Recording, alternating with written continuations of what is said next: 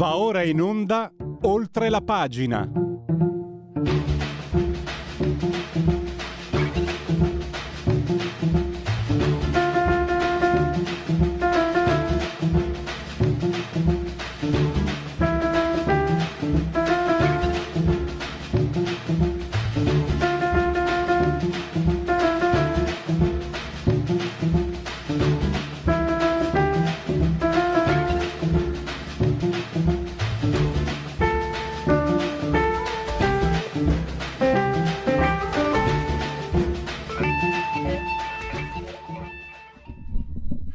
Buongiorno, oltre la pagina di Radio Libertà eh, parleremo oggi di federalismo mm, col professor Carlo Lottieri, parleremo dei tassi di interesse che crescono con Marcello Minenna, eh, direttore dell'Agenzia delle Dogane Monopoli.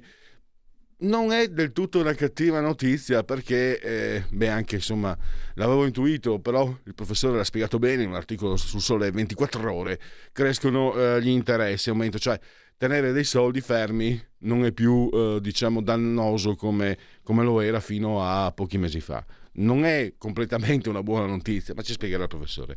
Ma ho il piacere veramente di aprire eh, questa trasmissione con il nostro primo ospite.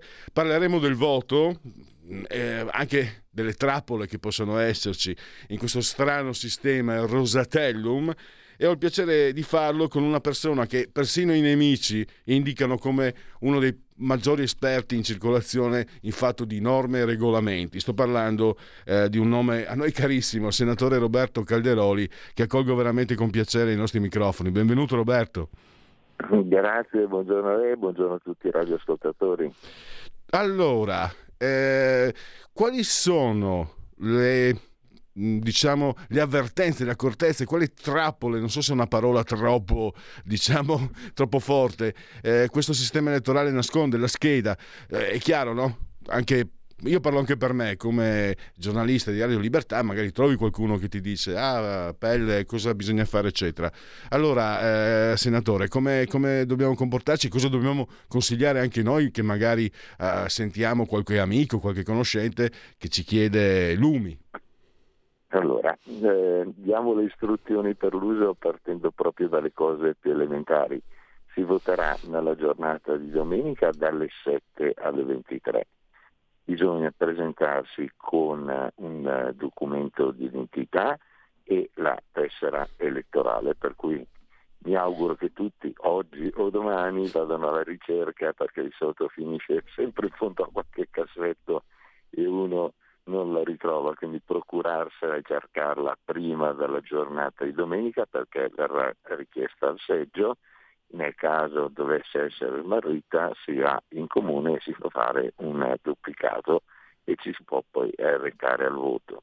Riceveremo due schede, una di colore rosa per la Camera dei Deputati, una scheda gialla per il Senato della Repubblica Ricordiamo che in questa occasione, diversamente dal passato, anche i eh, diciottenni potranno votare sia per la Camera sia per il Senato e quindi possono ritirare e votare per entrambe le schede. Su queste schede che eh, sono molto simili tranne il colore, vi sarà l'indicazione del candidato sul collegio uninominale al di sotto di questo ci saranno i vari simboli che sostengono quel candidato e accanto a ciascun simbolo c'è l'elenco del listino plurinominale.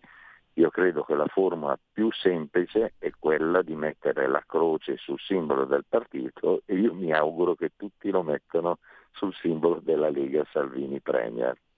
Eh beh, è, un, augurio ovviamente eh, al quale ci, ci eh, accostiamo anche noi ovviamente. Eh, Cosa si può dire di questo Rosatellum? La ripartizione, eh, Rosatellum perché richiama Mattarellum, però qui diciamo è andato all'opposto, no? c'è una ripartizione che dà più seggi alla parte eh, proporzionale. Volevo chiederle... È ecco, il contrario del Mattarellum, esatto. due terzi proporzionale, un terzo invece di collegi uninominali, in particolare 147 alla Camera e 74 al Senato c'è un po' l'eccezione sulla collegio del Trentino Alto Adige e in Val d'Aosta per quello che riguarda il Senato dove ci sono solo eh, collegi eh, uninominali e non c'è il collegamento con una lista proporzionale. Questo per il Trentino Alto Adige la Val d'Aosta sia per la Camera che per il Senato. Ecco, mi sembra che il problema di aver capito mm, che può sorgere è che in un'unica scheda abbiamo eh, quello che si chiama plurinominale e uninominale. Io, se non ricordo male, però potrei sbagliarmi, nel 94 eh, mi trovai due eh, schede per Camera e Senato, cioè c'era quella proporzionale e c'era quella uninominale, cose che ovviamente non ti dava possibilità di, di errore, insomma, era molto chiaro. Eh, perché si è arrivati a questo? Per risparmiare i soldi della carta? No, eh. credo che sia per interesse elettorale di chi ha predisposto questa legge elettorale, perché in passato accadeva che il numero dei voti che eh, riceveva un candidato sull'uninominale fosse molto inferiore rispetto alla somma dei voti presi dalle singole liste facendo un'unica croce eh, questo non si verifica, però è chiaro che qualcuno ha tirato l'acqua al suo mulino. Assolutamente. C'è, ricordiamoci anche il tagliando antifrode, c'è anche, ehm, ci sono in qualche modo, se, se siete nelle condizioni, cercate riferimenti per eh, le tariffe agevolate per chi non è residente, per chi non, non vive nel luogo dove va a votare. E poi anche un altro un punto te- specificatamente tecnico. Eh, se, uno, se, una persona si trova col documento di identità scaduto, eh, com'è, com'è, che, che, tipo di, di, azioni deve intraprendere? Eh, si reca a fare rinnovare il documento in alternativa oh, è difficile che uno abbia un unico documento di identità oggi. Certo. E eh, non so se ci sono altre cose da, da, aggiungere su questo, perché volevo approfittare anche della presenza. Eh, di non fare, eh, tranne che la croce sul simbolo, altre cose perché è consentito votare il candidato come persona fisica indicato sulla scheda. Però in quel caso il voto non va al partito che si sarebbe voluto votare, ma viene ripartito in maniera mm. proporzionale tra tutte le liste, quindi è per quello che prima ho detto facciamo una croce facciamola sul simbolo. Se non sbaglio, non vorrei dire una, una fesseria, cioè, non, non, bisogna scrivere nulla, cioè, a parte i, eh, no, nessun nome. Perché diversamente verrebbe invalidata la scheda. No, lo, lo, chiedo perché eh, ieri proprio mi è stato chiesto, eh, ma, ma, si può scrivere il nome? No, io ho detto, ho detto no, su, no. la croce. Ecco. Nulla. Allora ho dato la risposta esatta per fortuna. Assolutamente sì, qualunque cosa che possa contraddistinguere che non sia la croce la scheda determina l'annullamento. Eh, se posso approfittarne e trattenere ancora alcuni minuti, perché non è che posso chiamare eh, Roberto Calderoli e, e, restare solo sulla parte tecnica, volevo anche una sua osservazione in base anche alla sua esperienza. No? Si parla la più brutta campagna elettorale della storia. Eh, quando qualcuno fa queste affermazioni, lei come risponde? È stata una campagna elettorale che è nata di colpo. Eh, credo che eh, la caduta di un governo d'estate nelle modalità con cui ci si è arrivati abbia trovato tutti un po', chiamiamoli spiazzati rispetto a una campagna elettorale. Era evidente poi che nel mese d'agosto, dopo due anni di chiusura per il lockdown, eh, c'era anche la necessità di lasciare un po' in pace i cittadini per le sacrosante e meritate eh, vacanze, per cui tutto si è concentrato praticamente nel mese di settembre. E pensate che il deposito dei simboli è avvenuto il 12 di agosto, il deposito delle liste il 22 di agosto, quindi eh, una campagna elettorale che sia da un punto di vista della burocrazia, anche solo trovare un notaio diventava un problema nei giorni a cavallo del eh, Ferragosto, sia la stampa del materiale cartaceo piuttosto che i gadget con la maggior parte delle aziende che, che avevano già chiuso per, eh, per, le ferie d'agosto. E quindi poi sui, eh, sulle modalità della campagna io credo che eh, sia brutto l'aver visto una campagna che soprattutto da parte della sinistra, piuttosto che Calenda, 5 Stelle, era rivolta alla denigrazione dell'avversario probabilmente perché non avevano argomenti da poter proporre ai cittadini. Ecco, a questo punto, proprio eh, ho la fortuna di avere lei come eh, testimone, lei è dagli inizi, della, all'alba della Lega e la Lega, eh, possiamo dirlo, altrimenti non sarebbe Lega, si è sempre trovata tutti contro, perché la Lega si propone, si è sempre proposta diciamo, per, per cambiare il sistema. Quindi è chiaro che il sistema risponde, eh? no, io non mi scandalizzo, però sinceramente nel 2022 ho visto un accanimento da parte di certi organi di stampa, da parte di certi giornalisti pagati con i soldi nostri in RAI, eccetera. Eh, io, devo, io pensavo di abituarmi, comincio ad avere una certa età però per fortuna non ho fatto ancora il callo e quest'anno mh, non mi ricordo altri momenti dove, dove ho visto eh, certi apici, certi momenti apicali di partigianeria, di falsità, di ipocrisia, di, di aggressività, di violenza verbale. Mm, ecco, volevo, capi- volevo, sapere da lei eh, se, se, ho io una sensazione un po' troppo acuita oppure anche lei ha avuto questo tipo di, di, di suggestione condivido assolutamente la sua valutazione, io la cattiveria, l'accanimento che ho visto questa campagna elettorale non l'avevo mai visto né avevo visto l'utilizzo di vere e proprie fake news per cui una bugia detta tre volte diventa una verità. Abbiamo assistito veramente a delle cose inverosimili utilizzate strumentalmente solo per eh, bombardare il centrodestra e in particolar modo la Lega. Assolutamente. E in chiusura, questo non è forse stato anche un sistema, un modo per avvisare, eh, avviso ai naviganti, cioè caro centrodestra, cara Lega, andrai al governo, però sappi quello che ti aspetta dopo, perché non penso che smetteranno il 25 di... non, spe, non penso che smetteranno domenica questi giornali, questi giornalisti, questi personaggi, questo tipo di azioni. Ricordiamoci insomma, che Matteo Salvini ha subito i processi per aver fermato eh, navi clandestine ai confini marittimi del, dello Stato italiano, insomma, lo hanno messo a processo per questo. Quindi, eh, dis- viene processato lui e non chi entrando in un porto speronato una nave eh. della Guardia di Finanza. Siamo proprio il paese del paradosso.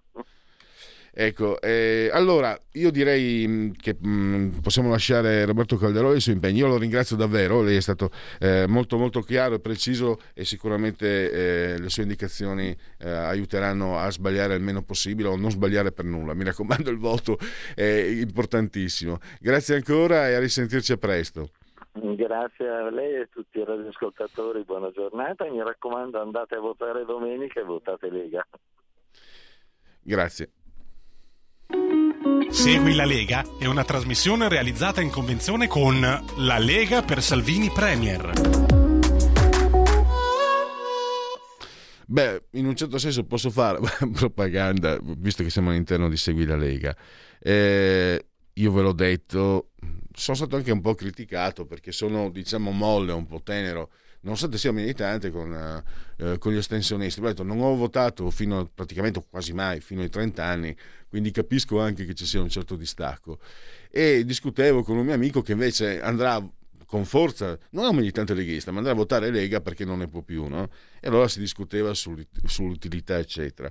Ecco, lo dico a quelli come me, che non sono impegnati, io sono, sono coinvolto eh, sotto molteplici aspetti, ma se siete un po' diciamo indecisi, io mi permetto, al di là come dissi, ma non porto fortuna che il voto è gratis, fatemi un favore, votate contro Marco da Milano, votate contro la RAI, votate contro tutti quelli che sono stati davvero eh, un esempio in, in un in un linguaggio friul veneto porcheria, porcaria, porcherie, eh, perché se, secondo me se una persona ha un senso di, di giustizia e ha osservato queste elezioni ha visto davvero sono state commesse compiute cose Beh, insomma, se, se, Roberto Calderoli, che era quando la Lega era ancora un po' era considerata quasi fuorilegge eh, negli anni Ottanta, eh, se dice che una cosa, lo dice anche lui che quello che abbiamo visto quest'anno eh, nei confronti della Lega soprattutto eh, è stato, quest'anno, in queste settimane, è stato eh, di, di, di, una portata... Eh, cioè, io sono molto incazzato e, e, ho un motivo in più per andare a votare e ho un motivo in più per dire a chi magari eh, ci sta pensando, per favore da, da, dammi una mano, dateci una mano a dare una lezione a queste persone, perché immaginate quando vedranno i voti, se i voti dovessero andare come noi auspichiamo, immaginate che faccia faranno costoro, insomma. immaginate cosa proveranno. È vero che poi cercheranno di mettere i bastoni tra le ruote, no? è chiaro questo, abbiamo capito tutti, l'ho capito persino io, però più voti prenderà la Lega e più per loro sarà un lavoro duro Va bene, basta, questa è propaganda, però eh, voi lo sapete, sono un paresiarca e quindi non posso eh, esternare eh, affermazioni eh, che non condivido, quindi quello che dico è esattamente quello che penso, anche se non dico tutto quello che penso, ma non sono omertoso, sono prudente certe volte, però quello che dico è assolutamente sempre quello che penso. E quindi legaonline.it ecco seguite anche lì è un altro modo per, per, seguire per dare una mano al partito di Matteo Salvini. Mm, su questo sito potete entrarci col telefonino ormai ho visto mm, anche persone più anziane di me che manipolano i telefonini fanno di tutto entrano eccetera. Persino quel, ecco quel, quel mio amico che diceva eccetera che non è mai stato un, uh, un digitale e lì lo vedevo col, col cellulare navigare, fare cose, eccetera. E potete anche, perché no, col, uh, col vostro smartphone entrare sul sito eh, legaonline.it, eh, scritto legaonline.it. Se volete appunto potete dare una mano alla, alla Lega eh, iscrivendovi, ci sono 10 euro che si possono versare eh, anche tramite PayPal senza nemmeno vi sia la necessità che siate iscritti a PayPal. Poi vi verrà chiesto il codice fiscale e altri dati e quindi vi verrà recapitata la maggiore per via postale la tessera Lega Salvini Premier.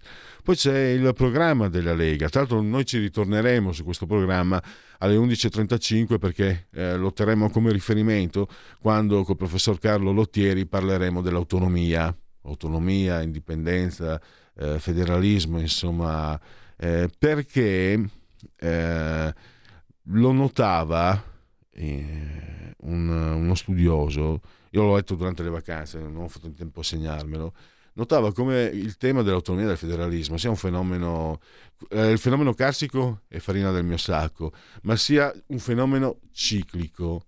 Eh, da, dai tempi di Cattaneo in poi l'idea di come diciamo um, di quale sia il sistema ottimale per gestire un paese complesso come l'Italia, l'idea che l'autonomia, il federalismo, eccetera, sia, siano quelli più idonei, riemerge in, in uh, fasi. Mi sembra di aver letto addirittura che prima del fascismo si, si, discuteva molto anche di questo sui giornali dell'epoca. È chiaro che noi questo magari non possiamo essere nemmeno a conoscenza e appunto lo trovate quello che è fatto molto, con molta chiarezza sono due pagine molto chiare dal, dal programma che aiutano anche ad avere proprio un, un contorno nitido di un argomento importante come l'autonomia. Il D43, D di Domodossola, 4 il voto in matematica, 3 il numero perfetto, il 2 per 1000 per la Lega. E infine andiamo a, a vedere gli interventi degli esponenti leghisti. Allora, abbiamo alle 12, al termine di questa trasmissione, Matteo Salvini lo potrete eh, vedere online, Corriere Live, Corriere TV. Non so se anche loro sono, eh, penso di sì, eh, anche sul TV digitale. Alle 13.40 invece il, uh, il sottosegretario scusate, all'agricoltura Gianmarco Centinaio in radio a Un giorno da pecora, Radio 1 ovviamente. Alle 16 questo pomeriggio Stefano Candiani, anche lui senatore Lega, Timeline, Sky TG24 alle 16. Poi il vicepresidente Commissione Finanze Alberto Gusmeroli, aria pulita, 7 gold eh, no, scusate, qui mi sono sbagliato, è già, è già, passato, è già trascorso. Direi che quindi eh, per quanto riguarda Segui la Lega eh, possiamo oh, concludere e mandare la sigla di chiusura. Segui la Lega è una trasmissione realizzata in convenzione con La Lega per Salvini Premier.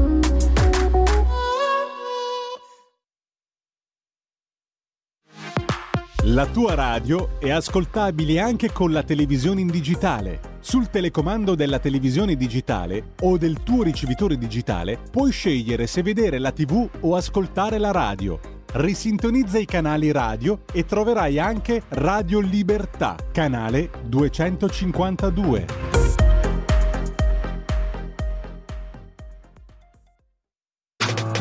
Stai ascoltando Radio Libertà. La tua voce libera, senza filtri né censura. La tua radio.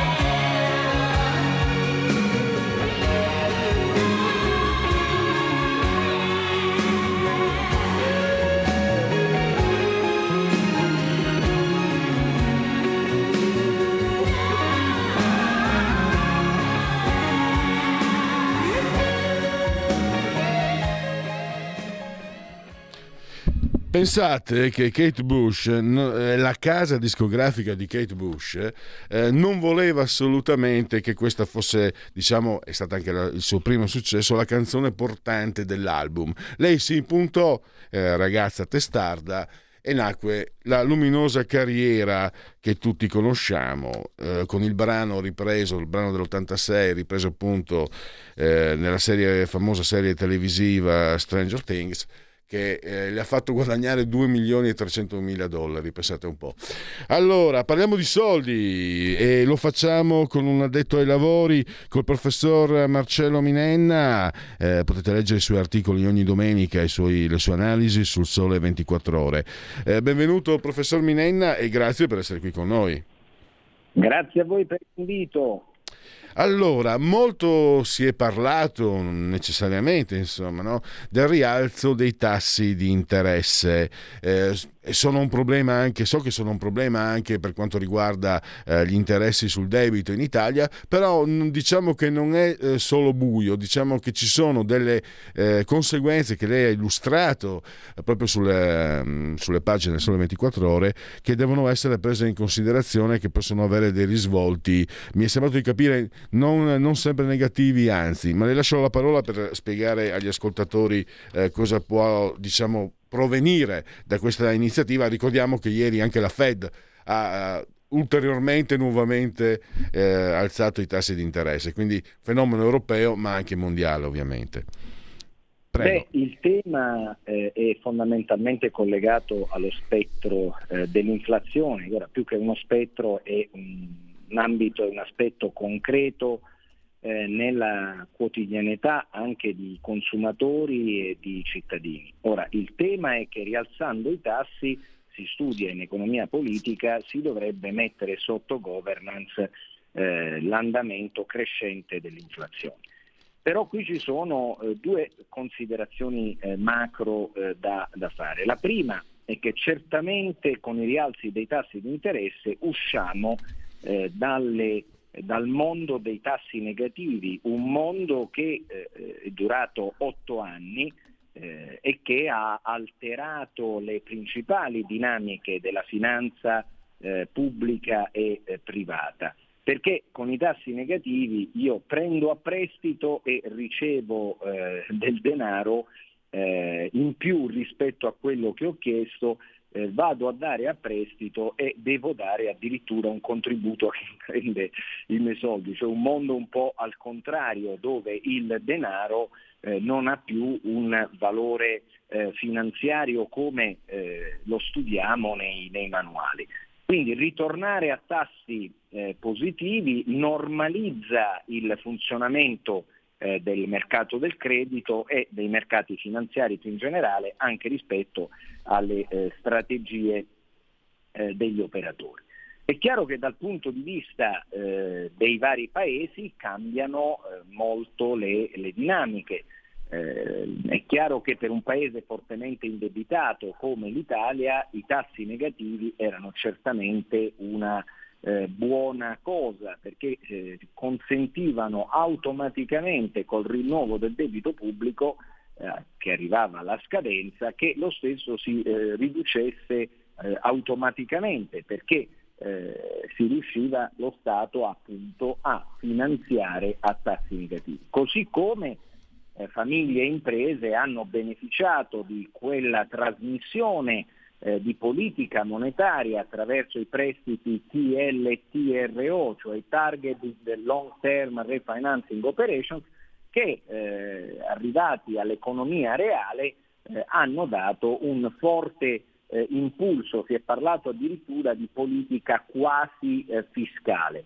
È chiaro che questa cosa cambia anche però dal punto di vista del funzionamento e delle profittabilità eh, dei sistemi bancari, perché anche su questo aspetto si verificavano delle eh, questioni abbastanza eh, sui generis, cioè le banche che detenevano eh, depositi presso la Banca Centrale Europea ricevevano eh, un disincentivo a tenere eh, questo denaro perché erano appunto costrette a pagare e non a ricevere un interesse eh, e eh, è chiaro che anche questo fenomeno tenderà eh, a eh, cambiare e a rinormalizzarsi. Eh, in questa prospettiva poi forse l'elemento a mio avviso più problematico che riguarda il nostro Paese, oltre che sul debito pubblico, riguarda i saldi negativi Target 2. Che cos'è Target 2? È quel sistema contabile che misura quanto un sistema paese, semplificando un po', è indebitato o accreditato verso un altro sistema paese. Su questi saldi, eh, nel momento in cui i tassi erano a zero, gli interessi non venivano pagati.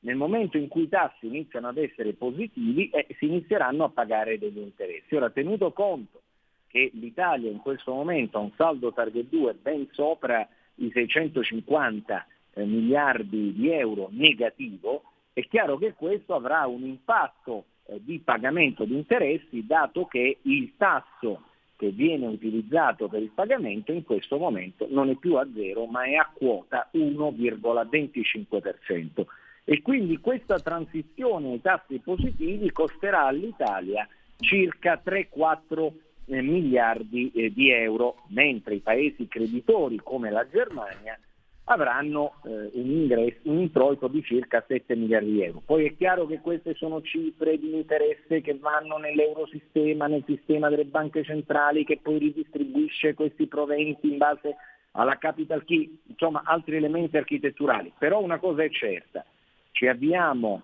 all'autunno con una serie di questioni aperte, la questione energetica, della crisi energetica collegata al conflitto russo-ucraino, eh, ma ci avviciniamo a questo periodo anche con un rialzo dei tassi che obiettivamente avrà impatti sulla finanza pubblica e sulla trasmissione della politica monetaria all'economia reale.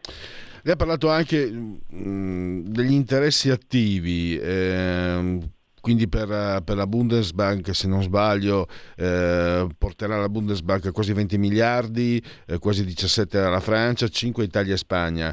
Eh, come leggere queste cifre, queste indicazioni, professor Minenna? Beh, queste sono le cifre eh, che rappresentano eh, il eh, riequilibrio dei flussi finanziari collegato proprio al deposito che i sistemi bancari hanno presso eh, l'eurosistema. Mentre addirittura negli anni passati i tassi negativi un, hanno implicato un provvedimento della Banca Centrale Europea per scudare eh, i depositi presso le banche centrali dal pagare interessi per via dei tassi negativi, eh, eh, si chiamava tearing questo provvedimento, provvedimento di tearing, oggi con la normalizzazione dei tassi che porterà il cosiddetto tasso di deposito al 3%, è chiaro che si normalizza questo flusso finanziario positivo per le banche. Quindi se io ho del denaro depositato come banca in banca centrale riceverò eh, degli interessi sulle riserve eh, cosiddette in eccesso, che per la Germania varrà una ventina di miliardi di euro, come correttamente diceva lei, 17 miliardi per la Francia, Italia e Spagna che hanno meno depositi eh, in questo momento presso le banche centrali circa 5 miliardi di euro. Quello che dovremo vedere è come eh, questa eh, evoluzione dei tassi di interesse eh, si trasmetterà eh, nei prestiti e nelle agevolazioni all'economia reale in un momento in cui l'economia reale, sappiamo, non se la passa bene per l'aumento, la quintuplicazione del costo delle bollette che come ben sanno i nostri radioascoltatori sta creando molte difficoltà al tessuto eh, produttivo e anche alle famiglie italiane. Allora ne approfitto, eh, diciamo, scendiamo su un po' su un terreno eh, un po' più prosaico, quello del voto. Eh, quali saranno, secondo lei, una domanda eh, banale, ma è la domanda delle 100 pistole, eh, che, che, tipo di problemi si troverà mh, il prossimo governo dal punto di vista di qualunque colore sia? Eh? Parlo proprio anche in termini tecnici. Eh, lei dove individua i punti che potrebbero essere più critici eh, per l'intervento della, della prossima maggioranza di governo? Ma guardi, il prossimo governo eh, avrà eh, più o meno margini di manovra in relazione a quanto eh, l'Unione Europea deciderà eh, di diventare un blocco di acquisto compatto sul mercato energetico, tradotto price cap. Eh, in altri termini un intervento finanziario, strutturale, organizzato in grado di normalizzare gli approvvigionamenti energetici eh, comunitari. Abbiamo visto che è possibile, l'abbiamo visto con la pandemia quando l'Unione Europea ha reagito con i prestiti sulla disoccupazione, eh, facendo di fatto eurobond funzionali a finanziare la disoccupazione europea, i prestiti SURE. Eh, se eh, l'Europa reagirà eh, con dei prestiti, eh, degli eurobond funzionali a, a, finanziare il cap, il price cap sull'energia, beh, il governo potrà sicuramente tirare un sospiro di sollievo e occuparsi eh, di quegli aspetti che gli economisti chiamano country specific, cioè specifici del, del paese, e ne abbiamo tanti, a partire dai nostri livelli di debito pubblico e dal eh, rilancio della nostra eh, economia eh, manifatturiera e del made in Italy.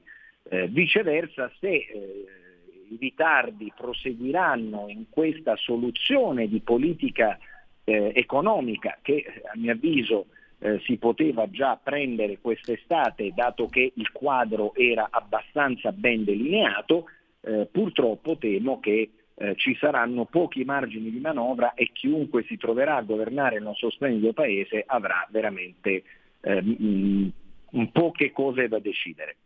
Ecco, ehm, eh, in chiusura, allora le chiedo una sua opinione, una sua visione, eh, anche dal punto di vista mh, prospetti- prospettico suo personale. Eh, abbiamo visto anche necessariamente, a parte che sono le cattive notizie a fare notizie, non le buone notizie, però diciamo c'è eh, preoccupazione, c'è catastrofismo, c'è addirittura catastrofismo, l'inflazione, eh, l'inflazione le bollette, quelle ci sono, a prescindere dai giornali, le paghiamo.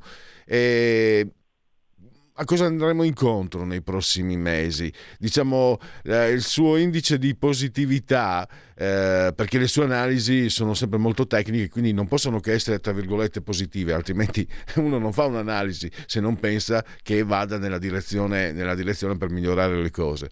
Ecco, il suo indice appunto, dicevo, di positività a che livello si trova? A livello, eh, diciamo, il serbatoio è più in riserva o è medio? O, o addirittura anche eh, pieno? Io le dico, io sono moderatamente ottimista perché il Paese eh, e l'Europa eh, negli ultimi tre anni hanno dimostrato di saper eh, tirare fuori dal cappello sempre un coniglio. Eh, e questo secondo me è, è, è una cosa buona. Eh, non, nessuno si aspettava una reazione eh, così importante sul, sulla disoccupazione, nessuno si aspettava che addirittura comparisse nella regolamentazione della finanza sostenibile il nucleare green, nessuno si aspettava che venisse varato un secondo scudo antispread che mostra una intelligenza eh, della classe dirigente europea circa il fatto che il vecchio scudo antispread era veramente non adeguato ad affrontare eh, una stabilizzazione dell'intera struttura a termine dei tassi di interesse, cosa che fa invece il nuovo TPI.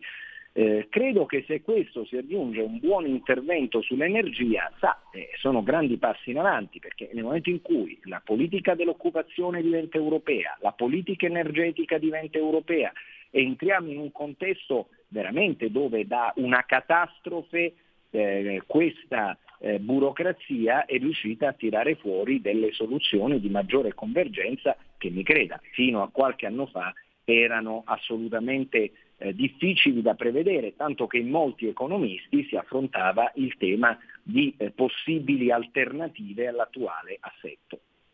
E quindi in conclusione io eh, resto terra a terra, posso pensare, è vero che vivendo a Milano eh, la prospettiva è un, po', è un, po', diversa, Milano è, è, è, comunque sempre comunque una città molto ricca e molto, molto viva, però se siamo usciti da due anni tremendi, io qui da Milano è una prospettiva parziale, però è, quello che vedo. Se siamo usciti da due anni eh, che sono stati tremendi e io vedo in giro eh, fortissimi segni di ripresa, anche leggendo insomma, i dati, anche informandosi, possiamo pensare che se ce l'abbiamo fatta eh, con queste difficoltà siamo, saremo in grado anche di sopperire, di superare le prossime. So che sembra banale buonsenso il mio, però mi sembra che saper guardare quello che è stato fatto complessivamente e anche la reazione delle persone, non è che ci siamo tutti imbestialiti eh, per il lockdown, eccetera. Sì, ci siamo imbestialiti, ma poi abbiamo reagito e adesso mi sembra di vedere un mondo in, in ripresa e vedo anche segnali di volontà, di voglia, quasi quando si è ammalati, poi quando si sta bene, il mondo diventa veramente rosa, diventa meraviglioso e mi sembra che di percepire a livello del corpo proprio eh, del, del, delle persone, dei cittadini, mi sembra di percepire questo. Di solito io non sono mai un ottimista, per carità, però questo l'ho, l'ho visto e in termini economici quindi può riverberarsi. So che anche queste situazioni che possono sembrare semplicemente morali, poi in realtà hanno una, una loro traduzione in economia che può essere importante per quello che so io. Assolutamente sì, le aspettative hanno un ruolo chiave e quello che eh, lei dice è assolutamente rilevante e quindi eh, aspettiamoci, speriamo in un autunno eh, dove con qualche puntello che speriamo arrivi presto riusciremo a, a rimbalzare nuovamente rimbalzare nuovamente la, la, prendo veramente come, come frase eh, di, di, grande auspicio e molto efficace. Grazie anche per questo, professor Marcello Minenna, e a risentirci a presto. Con molto piacere, ben trovati a tutti, arrivederci. E, allora, eh sì, eh sì, ogni tanto succede, mi guarda il dottor Federico Borseri, mi guarda strambo, stranito, eh, però alla fine... Mh, mm, eh, ah, ecco, sai perché? Perché sono Bastian contrario. Quando tutti sono ottimisti io sono pessimista, quando tutti sono pessimisti magari io vedo è Bastian contrarismo, mio, che poi fa il paio col mio don chisciottismo, eccetera. Però, mh, sinceramente, eh, credo, cioè, mh, per quello che ho visto anche un po'... Allora, io ho avuto, eh, ho ricevuto, perché io non mi muovo molto, però vi ricordate quando è rientrato il direttore, è un gran direttore, Giulio Cainarca, eh, eh, mi, mi, ha riportato, ci riportò il riscontro di una società impoverita, incattivita, in difficoltà. E, e, ma lui ha fatto un giro, ha fatto il giro d'Italia. Eh, in un certo senso, no? è andato anche nel centro, eccetera. Adesso, insomma, quindi ha avuto un resoconto che è sicuramente molto più completo e, e mm, credibile di quello che posso aver avuto io, perché io tra Milano e Lago Maggiore. Tra l'altro quindi anche in zone eh, dove eh, il, soldo non manca, insomma dove c'è eh, un, proprio costituzionalmente un uh, grado di benessere superiore ad altre zone e quindi è una sensazione assolutamente parziale non vorrei sbilanciarmi troppo. Io però questi segni di... di... ve l'ho detto, quando senti un ristoratore eh, dire no ma abbiamo eccetera, cioè di solito si lamentano sempre e quando senti dire che è andata bene, sta andando bene, avevamo paura di non farcela, invece ce l'abbiamo fatta, anzi siamo riusciti. Quando sento ottimismo da parte di chi tradizionalmente, voi lo sapete, soprattutto chi lavora, eh, chi lavora in proprio, e sa che la preoccupazione per il domani, eh, per alcuni anni l'ho avuta anch'io nel mio piccolo, eh, la preoccupazione per il domani ti fa vedere le, le, possibili trappole, le possibili cadute che puoi avere, no? eh, perché devi, devi giocare in anticipo.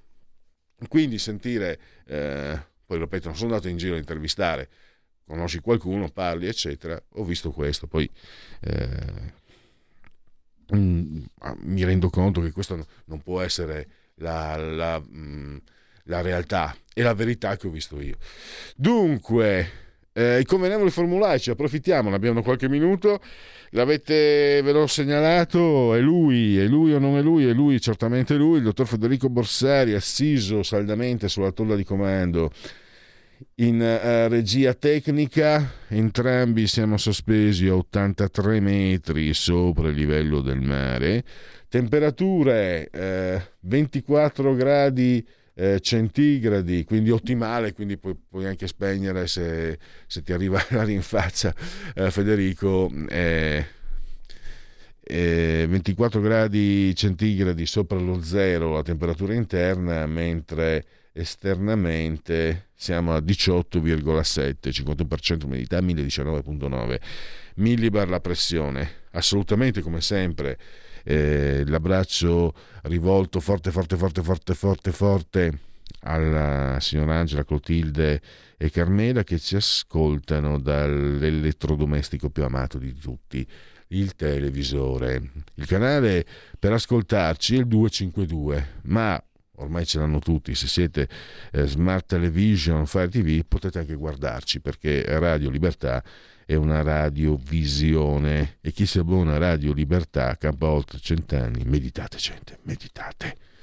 Vi ricordo sempre che per seguirci è ancora vigente l'algido suono digitale eh, tramite il quale vi culla la radio DAB e poi eh, diciamo il sistema davvero eh, onnivoro e universale per seguire Radio Libertà il, lo smartphone, l'iPhone, l'iPad, mini iPad, eh, tablet, mini tablet, Fire TV. Alexa, accendi Radio Libertà, passaparola, ve ne saremo riconoscenti. Eh, l'applicazione è su Android e quindi mm, non avete scampo, non potete dire che non ve l'abbiamo detto, non potete dire che non è possibile seguirci. E infine, naturalmente, l'online Facebook e il sito radiolibertà.net.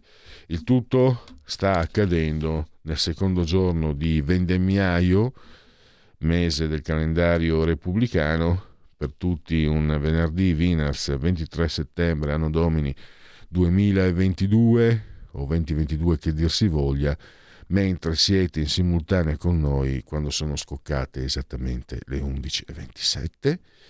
Previsioni della popolazione delle famiglie base 1 eh, in base al 1 gennaio 2021. Questo è un dato eh, Istat. Le nuove previsioni sul futuro demografico eh, dell'Italia aggiornate al 2021 confermano la presenza di un potenziale quadro di crisi. La popolazione residente è in decrescita da 59,2 milioni al 1 gennaio 20, 2021 a 57,9 milioni nel 2030, a 54,2 milioni nel 2050 fino a 47,7 milioni nel 2070. Il rapporto tra individui in età lavorativa 15-64 anni e non eh, dagli 0 ai 14 e più di 65 anni passerà da circa 3 a 2 nel 2021 a circa 1 a 1 nel 2050. Un piccolo particolare. Io invece dovrò lavorare fino a 67. Come mai? Oh, chi, chi mi frega? Fornero! Sul territorio entro 10 anni in 4 comuni su 5 è atteso un calo di popolazione, in 9 su 10 eh, nel caso di comuni di zone rurali. In crescita le famiglie, ma con un numero medio di componenti sempre più piccolo.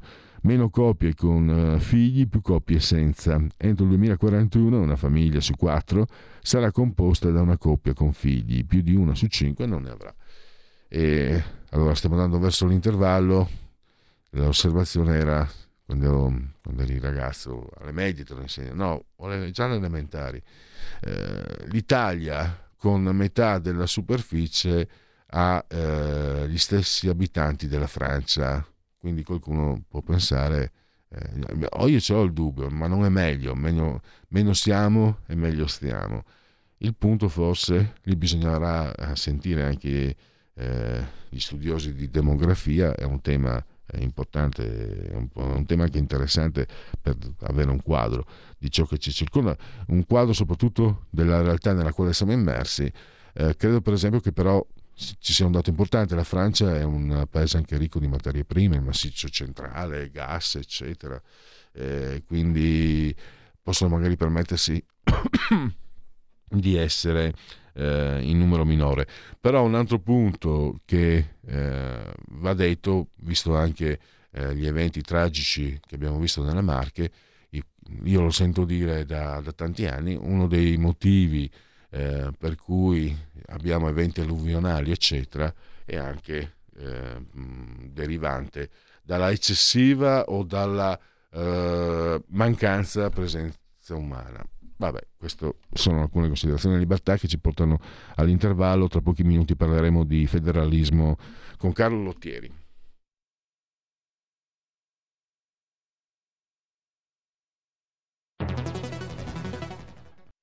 C'è chi te la racconta sbagliata e chi te la racconta male. C'è chi te la racconta tagliata e chi te la racconta al contrario e chi non te la racconta affatto. QDS te la racconta giusta Ogni giorno la tua terra, il suo presente, le sue attese, la sua volontà di rinascita. Leggi, abbonati, scegli il quotidiano di Sicilia. L'informazione giusta per crescere insieme.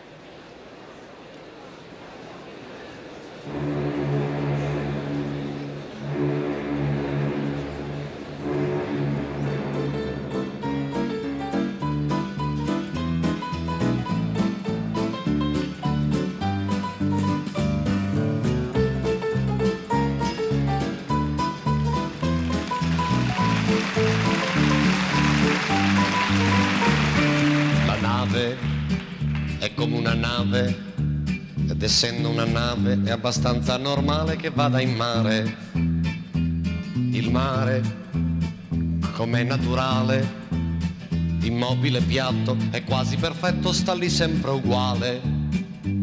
La nave ha anche un motore ed avendo un motore non sa dove va ma continua ad andare.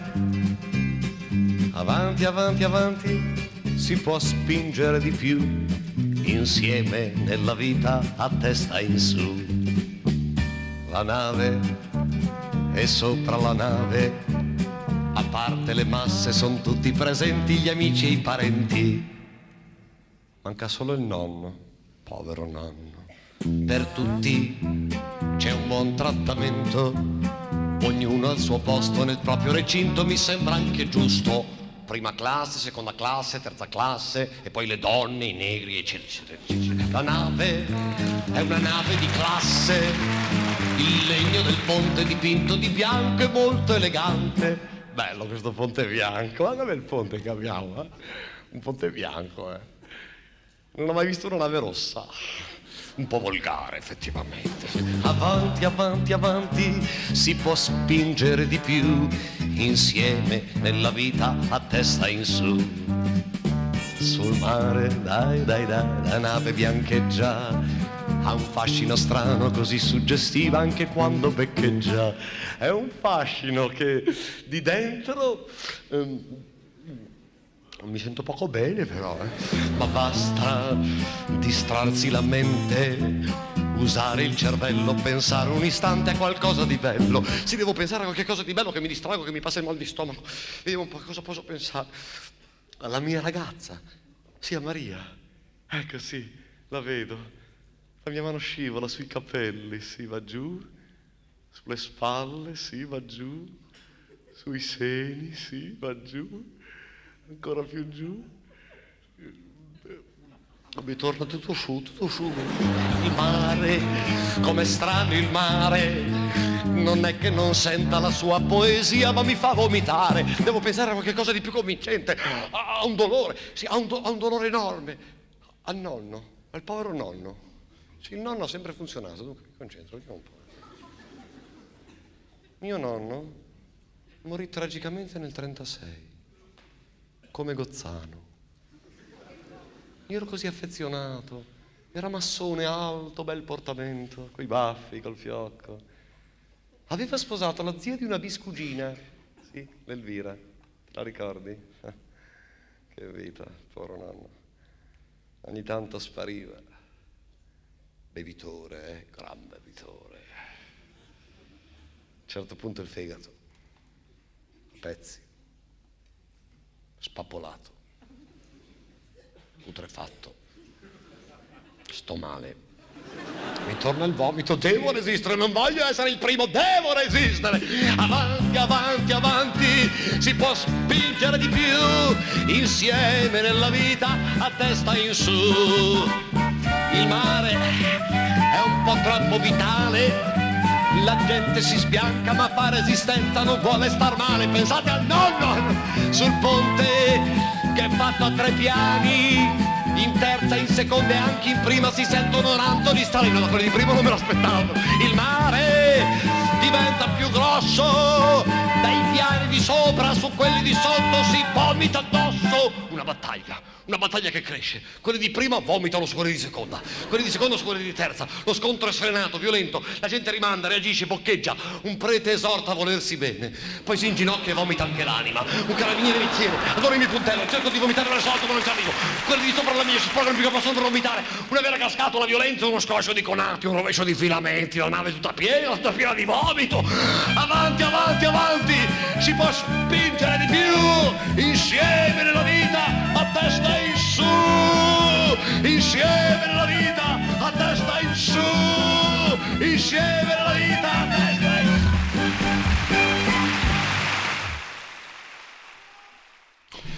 Allora, mm, non voglio precisamente partire da un testo, ma voglio ricordarlo perché è un riferimento, ne abbiamo anche parlato con il suo autore eh, in radio eh, qualche anno fa ormai, come il federalismo fiscale può salvare il mezzogiorno. Rubettino editore, eh, per Camillo Falasca e Carlo Lottieri, gli autori. Carlo, il professor Carlo eh, Lottieri che insegna filosofia del diritto e potete leggere i suoi articoli anche sul giornale, lo abbiamo in eh, collegamento e naturalmente benvenuto professore, grazie per essere qui con noi. Grazie a voi per l'invito, come sempre. Carlo, eh, mi permetto, ci conosciamo da anni certo. e ci diamo del certo. tu. Eh, Carlo, volevo chiederti allora, mh, mm, il, il, federalismo, autonomia sono distinti, certo, ma a, a questo punto possiamo anche aggiungere eh, che il federalismo fiscale può salvare anche non solo il mezzogiorno ma, ma, l'Italia.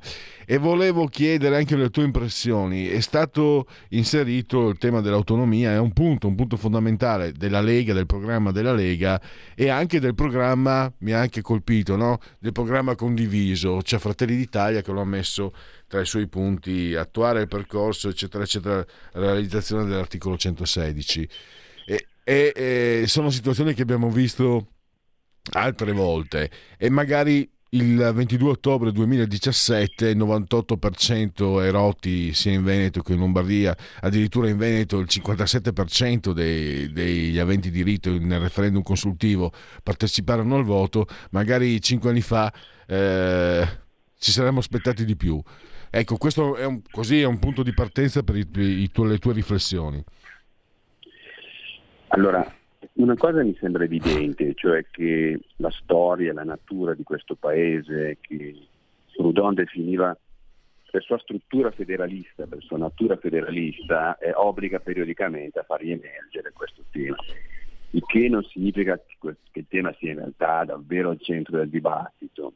Si parla molto di più, ad esempio, di presidenzialismo, eh, un'ipotesi che va in direzione opposta, perché avere naturalmente un presidente eletto direttamente al popolo per tutti gli italiani va in direzione contraria rispetto a, all'aumento della capacità di autogoverno delle città e delle regioni, però dire, la realtà in un certo senso tende ad imporsi.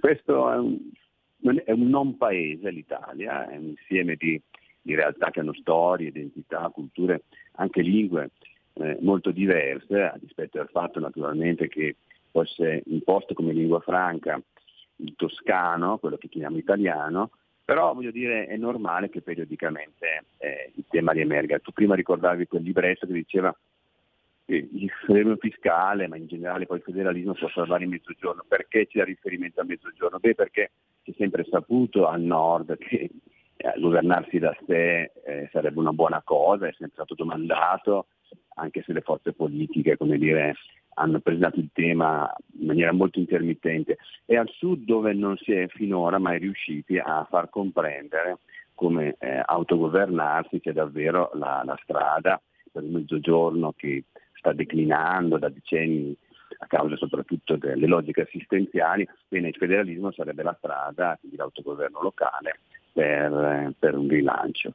Eh, io penso che a dispetto di quello che tu dicevi, eh, il tema è molto assente nel dibattito. Siamo in, in, una, in un momento storico incredibile, tante cose stanno crollando, c'è un rischio di, di guerra nucleare eh, sul confine tra, tra, Russia e Ucraina, c'è un problema di, di difficoltà a sopravvivere a causa dell'aumento soprattutto del prezzo delle materie prime e poi ci sono i nodi al pettine dell'inflazione che hanno radici molto lontane ancora nella gestione Draghi se vogliamo della moneta unica eh, ed è evidente che più la situazione è drammatica e più ci si rende conto dell'esigenza di governarsi da sé. La classe politica mi sembra molto sorda di fronte a tutto questo. Eh, ti chiedo mh, di, di, chiarire a questo punto no, sul presidenzialismo, perché l'obiezione è: no, ma, ma, guardate, gli Stati Uniti, uno dei paesi più federali che ci sia, è eh, presidenzialista. Eh, cosa non ti convince nella formula eh, di cui si parla in, queste, in questo periodo? Allora, chi conosce un po' la storia americana e la storia istituzionale americana sa come il federalismo delle origini, cioè l'autentico federalismo americano, sia stato progressivamente indebolito eh, e impoverito proprio a causa di una presidenza sempre più imperiale. Una delle cose strane, bizzarre eh, della storia americana è che quando fu fatta la Costituzione, la figura più prestigiosa allora della cultura politica di quel paese, cioè Thomas Jefferson, era a Parigi perché era ambasciatore e quindi non poté partecipare ai lavori di Filadelfia, alla redazione, diciamo così, della Carta Costituzionale. Lui era stato l'autore della dichiarazione di indipendenza, quindi aveva un prestigio immenso, ma non era lì. Quando tornò fu arrabbiatissimo perché lui eh, in alcune lettere disse chiaramente che avevamo mandato via il re e per quale motivo dovremmo a questo punto adottare un re pro tempore e aggiungeva George Washington è una bravissima persona, ma cosa sappiamo noi di quelli che verranno dopo? Forse già immaginava che ci potesse essere una persona come Abraham Lincoln che andava a invadere appunto gli stati del sud che avevano deciso di governarsi da sé secondo una logica autenticamente federale. La presidenza americana ha annullato progressivamente, non certo fino a farlo scomparire, ma insomma ha ridotto notevolmente la capacità di autogoverno degli stati federati e per giunta è stata anche il trampolino di lancio per logiche imperialiste. Guardiamo invece il caso, il caso svizzero, che è molto più vicino a noi, questo è più interessante. Nessuno sa chi sia il presidente eh, della Svizzera, che naturalmente non è eh, eletto dal popolo, che è una figura dire, molto notarile, tra l'altro a rotazione. Eh, creare dire, un governo, una figura di governo, un esecutivo il capo dell'esecutivo eletto direttamente al popolo va esattamente in direzione opposta rispetto a quella che dovrebbe essere una logica da adottare oggi, cioè la rinascita dei territori delle comunità. Eh, eh, sei stato chiari- chiarissimo e anche hai illustrato benissimo magari questa mh, mm, situazione storica che, che non tutti eh, conoscevamo.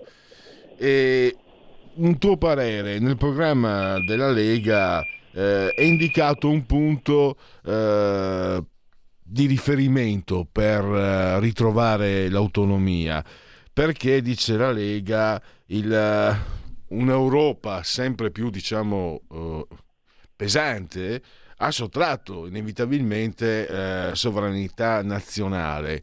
L'autonomia quindi sarebbe un modo di riappropriarsi di quella, di quella mh, mm, sovranità non più a livello nazionale ma a livello ter- di, di, territori. Questa insomma è la mia, la mia, sintesi, penso sia abbastanza corretta. Tu cosa ne pensi di questa lettura del, di questo Io penso che come dire, l'allarme di fronte al processo di unificazione europea sia più che giustificato, una vergogna ad esempio che la van der Leyen in queste ore dica che se per ipotesi dovessero uscire dalle urne risultati che portino a governi simili a quelli della Polonia, dell'Ungheria, non temete perché abbiamo gli strumenti per bloccare tutto. Cosa vuol dire? Che la gente andrà a votare, ma ci sarà qualcuno che sa, interpreterà i risultati e dirà se gli italiani hanno votato bene o male. È una vergogna, cioè si sta costruendo un, un super Stato europeo che è la negazione dell'identità dell'Europa, perché l'Europa è caratterizzata da concorrenza, pluralismo, libertà di governo e via dicendo. Quindi che ci sia da temere eh, questo processo di unificazione europea e che si debba costruire anzi un processo per una confederazione dell'Europa, cioè che smantelli un po' alla volta i poteri eh, oggi eh, attribuiti a Bruxelles, a Strasburgo e a, e a Francoforte, che è una unica, e che quindi crei dire, una sorta di alleanza tra gli Stati europei, ma nulla di più è decisivo. Il problema è che se vogliamo eh, ridare davvero senso alle istituzioni della penisola e quindi se vogliamo operare verso una dissoluzione dell'unità italiana per eh, ridare piena libertà di autogoverno alle varie parti che la compongono, ovvio che bisogna andare ben oltre la Costituzione. La Costituzione italiana è un ostacolo sulla via di qualunque soluzione ai nostri problemi. Il titolo quinto è visto, è una cosa visibile, no? come tu giustamente ricordavi prima, eh, io non sono veneto ma vivo in Veneto ormai da tanti anni, qui in Veneto aspettano a cinque anni che si dia seguito a un plebiscito di fatto, cioè un'espressione di volontà popolare fortissima, ma l'articolo quinto rende impossibile, l'articolo quinto naturalmente è l'insieme eh, diciamo così, delle opinioni prevalenti all'interno del dibattito nazionale. Quindi o ci si incammina verso un nuovo processo costituente che veda al centro non una fantomatica nazione italiana, ma le nazioni, le comunità, le realtà, le città, eh, le identità che compongono appunto questo mosaico. E infatti con alcuni amici ho dato vita a un movimento che si chiama Nuova Costituente che si propone proprio questo, cioè di passare a una fase costituente che ponga al centro eh, le varie realtà e che immagini, come dire, un'Italia di domani basata su patti volontari e quindi anche sulla possibilità di uscire da questo patto, se lo si vuole, oppure non se ne esce fuori, o c'è come dire, il coraggio di sfidare il dogma di una Costituzione come dire, nata giacobina e non dimentichiamolo, mai invocata dal popolo italiano, oppure difficilmente potremo evolvere in, nella giusta direzione. Trent'anni fa non avrei mai pensato di, di, pensarlo, ma da tanti anni mi sono posto dei dubbi. Il regionalismo, ehm, per come, come, si è sviluppato ehm, in, in, Italia, è stato più eh, come dire, un ostacolo per quelli che sono i principi federalisti, autonomisti. Eh, mi è caro personalmente eh, anche moltissimo, io lo considero fondamentale ma io non sono un professore, il principio di sussidiarietà che dovrebbe essere, credo, non so se tu la pensi allo stesso modo, eh, una, un principio cardine per sviluppare proprio il meccanismo, no? perché quello che conta prima di tutto è mettere in moto il meccanismo di autonomia. Mentre mi sembra che le regioni abbiano sviluppato, eh, che siano ordinari o speciali, poco cambia, un centralismo che è fuorviante, il principio del eh, facciamo l'autonomia per prendere più soldi, per trattenere più soldi, è, al, è proprio il contrario, se no tu correggimi professore tu se sbaglio, è proprio il contrario del principio di sussidiarietà e di federalismo. Però è passato quello, certo. secondo me per colpa di un federalismo, io lo dico da leghista perché ti ho detto 30 anni fa, 20 anni fa non pensavo che, che avrei, che avrei diciamo, eh, detto, certo, in, soprattutto pensato con convinzione le cose che sto dicendo oggi. Però questo deriva dalla mia ignoranza e anche però da un'osservazione sul campo. Vent'anni fa no, hai ragione, allora. non, vedevo queste, non vedevo quello che ho visto in questi ultimi vent'anni. Prego. Certo, e allora con la nascita delle regioni ci siamo trovati di fronte a una situazione molto ambigua. Perché? Perché le regioni naturalmente nascendo eh, cercavano di dare in qualche modo una risposta a quegli elementi eh, volti a valorizzare appunto l'autonomia che comunque erano eh, contenuti nell'articolo 5 della Costituzione dove comunque si dice che l'Italia è una indivisibile, questo è molto importante, sempre ricordato, perché l'impronta giacobina è evidente. Però appunto se da un lato la nascita delle regioni sembrava cominciare a dare risposta alle esigenze di autogoverno che ne sono nelle varie regioni, nasceva un Parlamento. Prima c'erano pochi, c'era quello siciliano certamente, ma il fatto che ci fossero delle assemblee regionali, quindi piccoli parlamenti, anche simbolicamente poteva dire qualcosa. Però cosa è successo? Come tu giustamente dicevi in riferimento alla questione fiscale, il bilancio.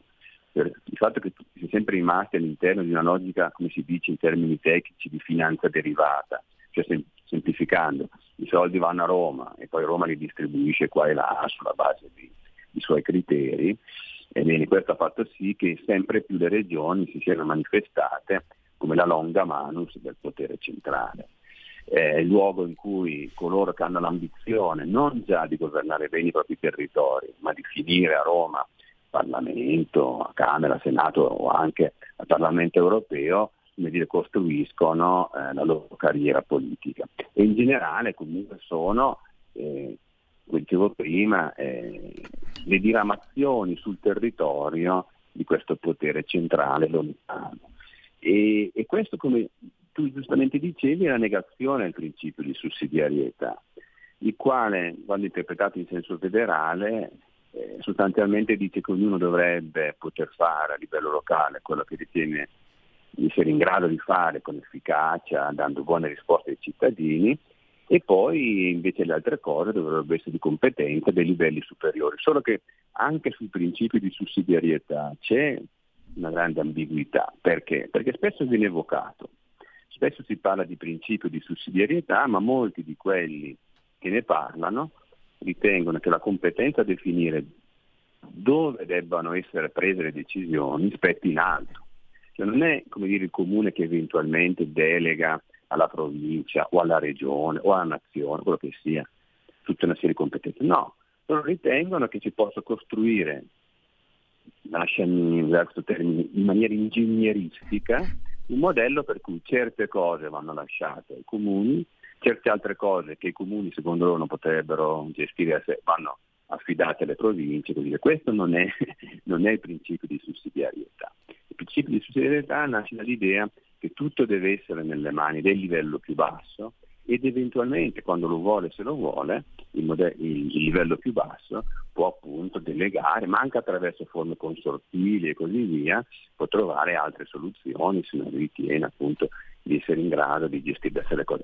Aggiungo anche una cosa, quando noi osserviamo una realtà straordinaria come quella della Svizzera, ci rendiamo conto come perfino una realtà che in Italia come dire, pensata per sua natura, struttura, eccetera, eh, di competenza dello Stato centrale, come l'università, è affidata ai cantoni. Cantoni che possono avere anche 300.000 abitanti, come nel caso del Ticino.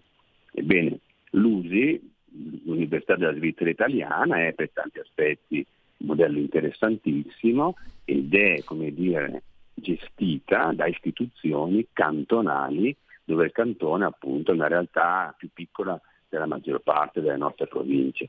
Ecco, lì diciamo, una certa idea di principio di sussidiarietà la ritroviamo. Nel dibattito italiano purtroppo assolutamente no.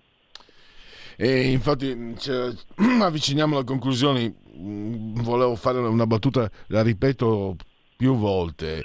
Eh, da quando sono qui immigrato a Milano e ho avuto modo insomma, di eh, accostarmi mm, in modo più da vicino alla realtà lombarda, eh, io sono convinto che tu sia d'accordo con me. Secondo me voi lombardi, soprattutto la parte settentrionale, come mentalità prima ancora che come organizzazione, ma poi la vostra organizza- capacità organizzativa mostra la vostra eh, mentalità, secondo me da Brescia che la tua città d'origine, Bergamo, certo. Bergamo, Como, Varese, cioè la parte settentrionale Milano, ovviamente io ci metto anche il Verbano e Novara. Per me siete naturalmente, certo. svi- per me siete naturalmente svizzeri, ma in senso buonissimo però del termine. Anzi, a differenza degli svizzeri siete più, magari più, avete più partecipazione magari anche umana e emotiva. Non è che io conosca molto gli svizzeri, per carità, è un'impressione. Secondo me, eh, forse anche, adesso io lo sto dicendo scherzando, ma anche lì è un grande equivoco. C'è una realtà così anche importante perché tra le più ricche del pianeta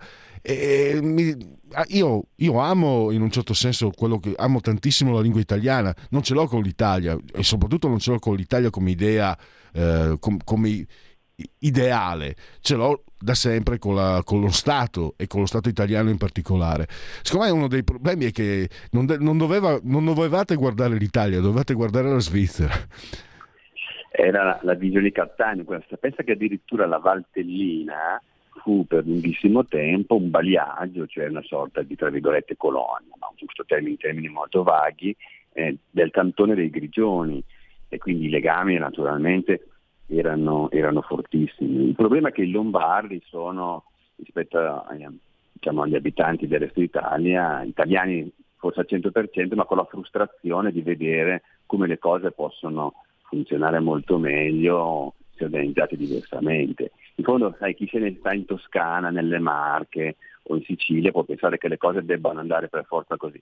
Per noi che di Como, che a piedi può arrivare a Chiasso e vedere come funziona un paese più civile, beh, è dura essere in Italia. Io credo che il senso di, di distanza dall'Italia che nei Lombardi deriva dal fatto che forse conoscono un po' meglio questa straordinaria cosa che è appunto la Confederazione Elvetica e quindi non possono amare naturalmente la Repubblica Italiana.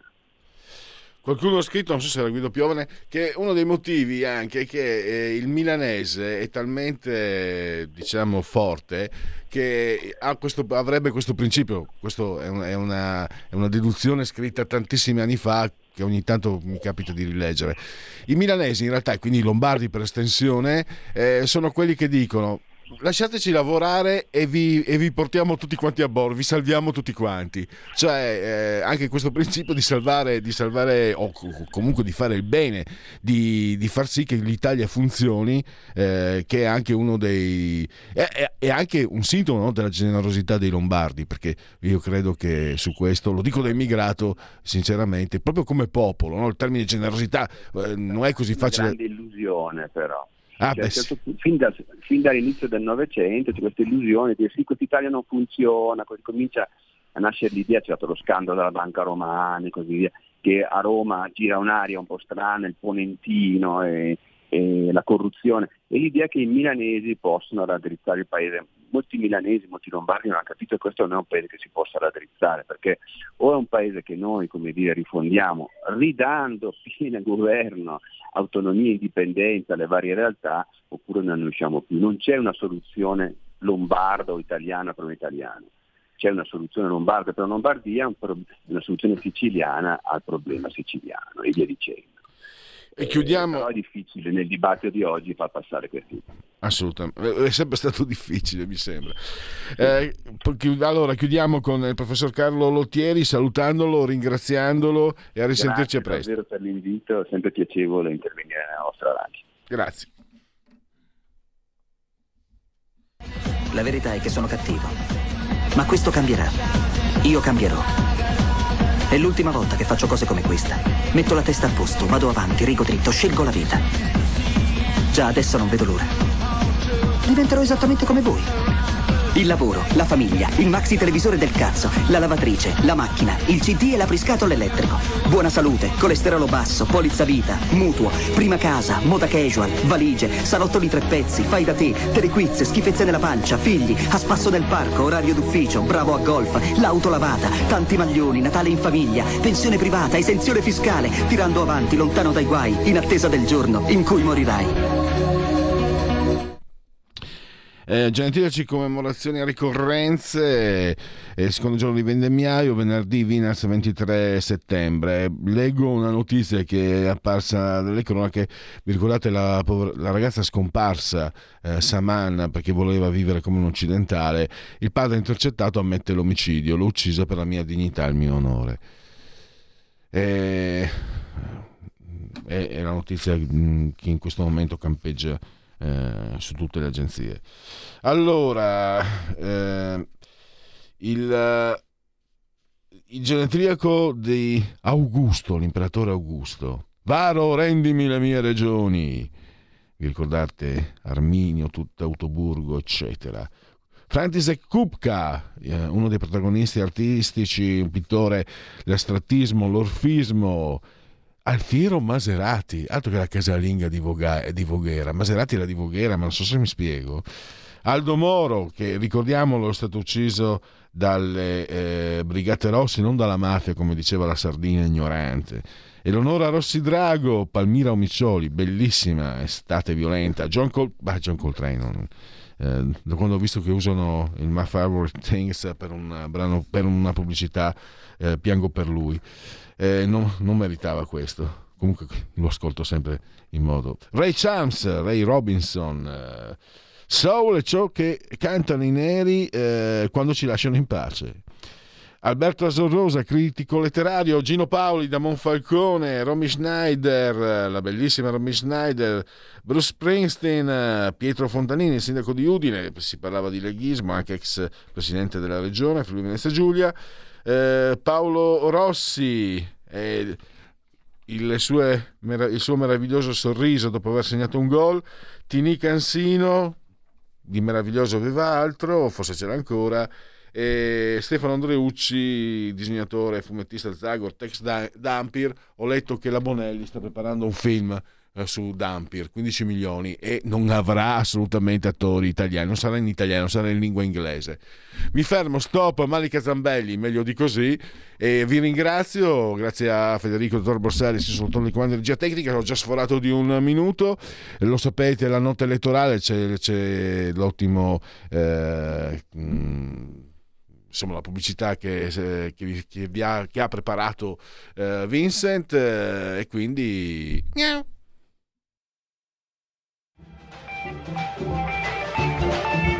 Avete ascoltato oltre la pagina.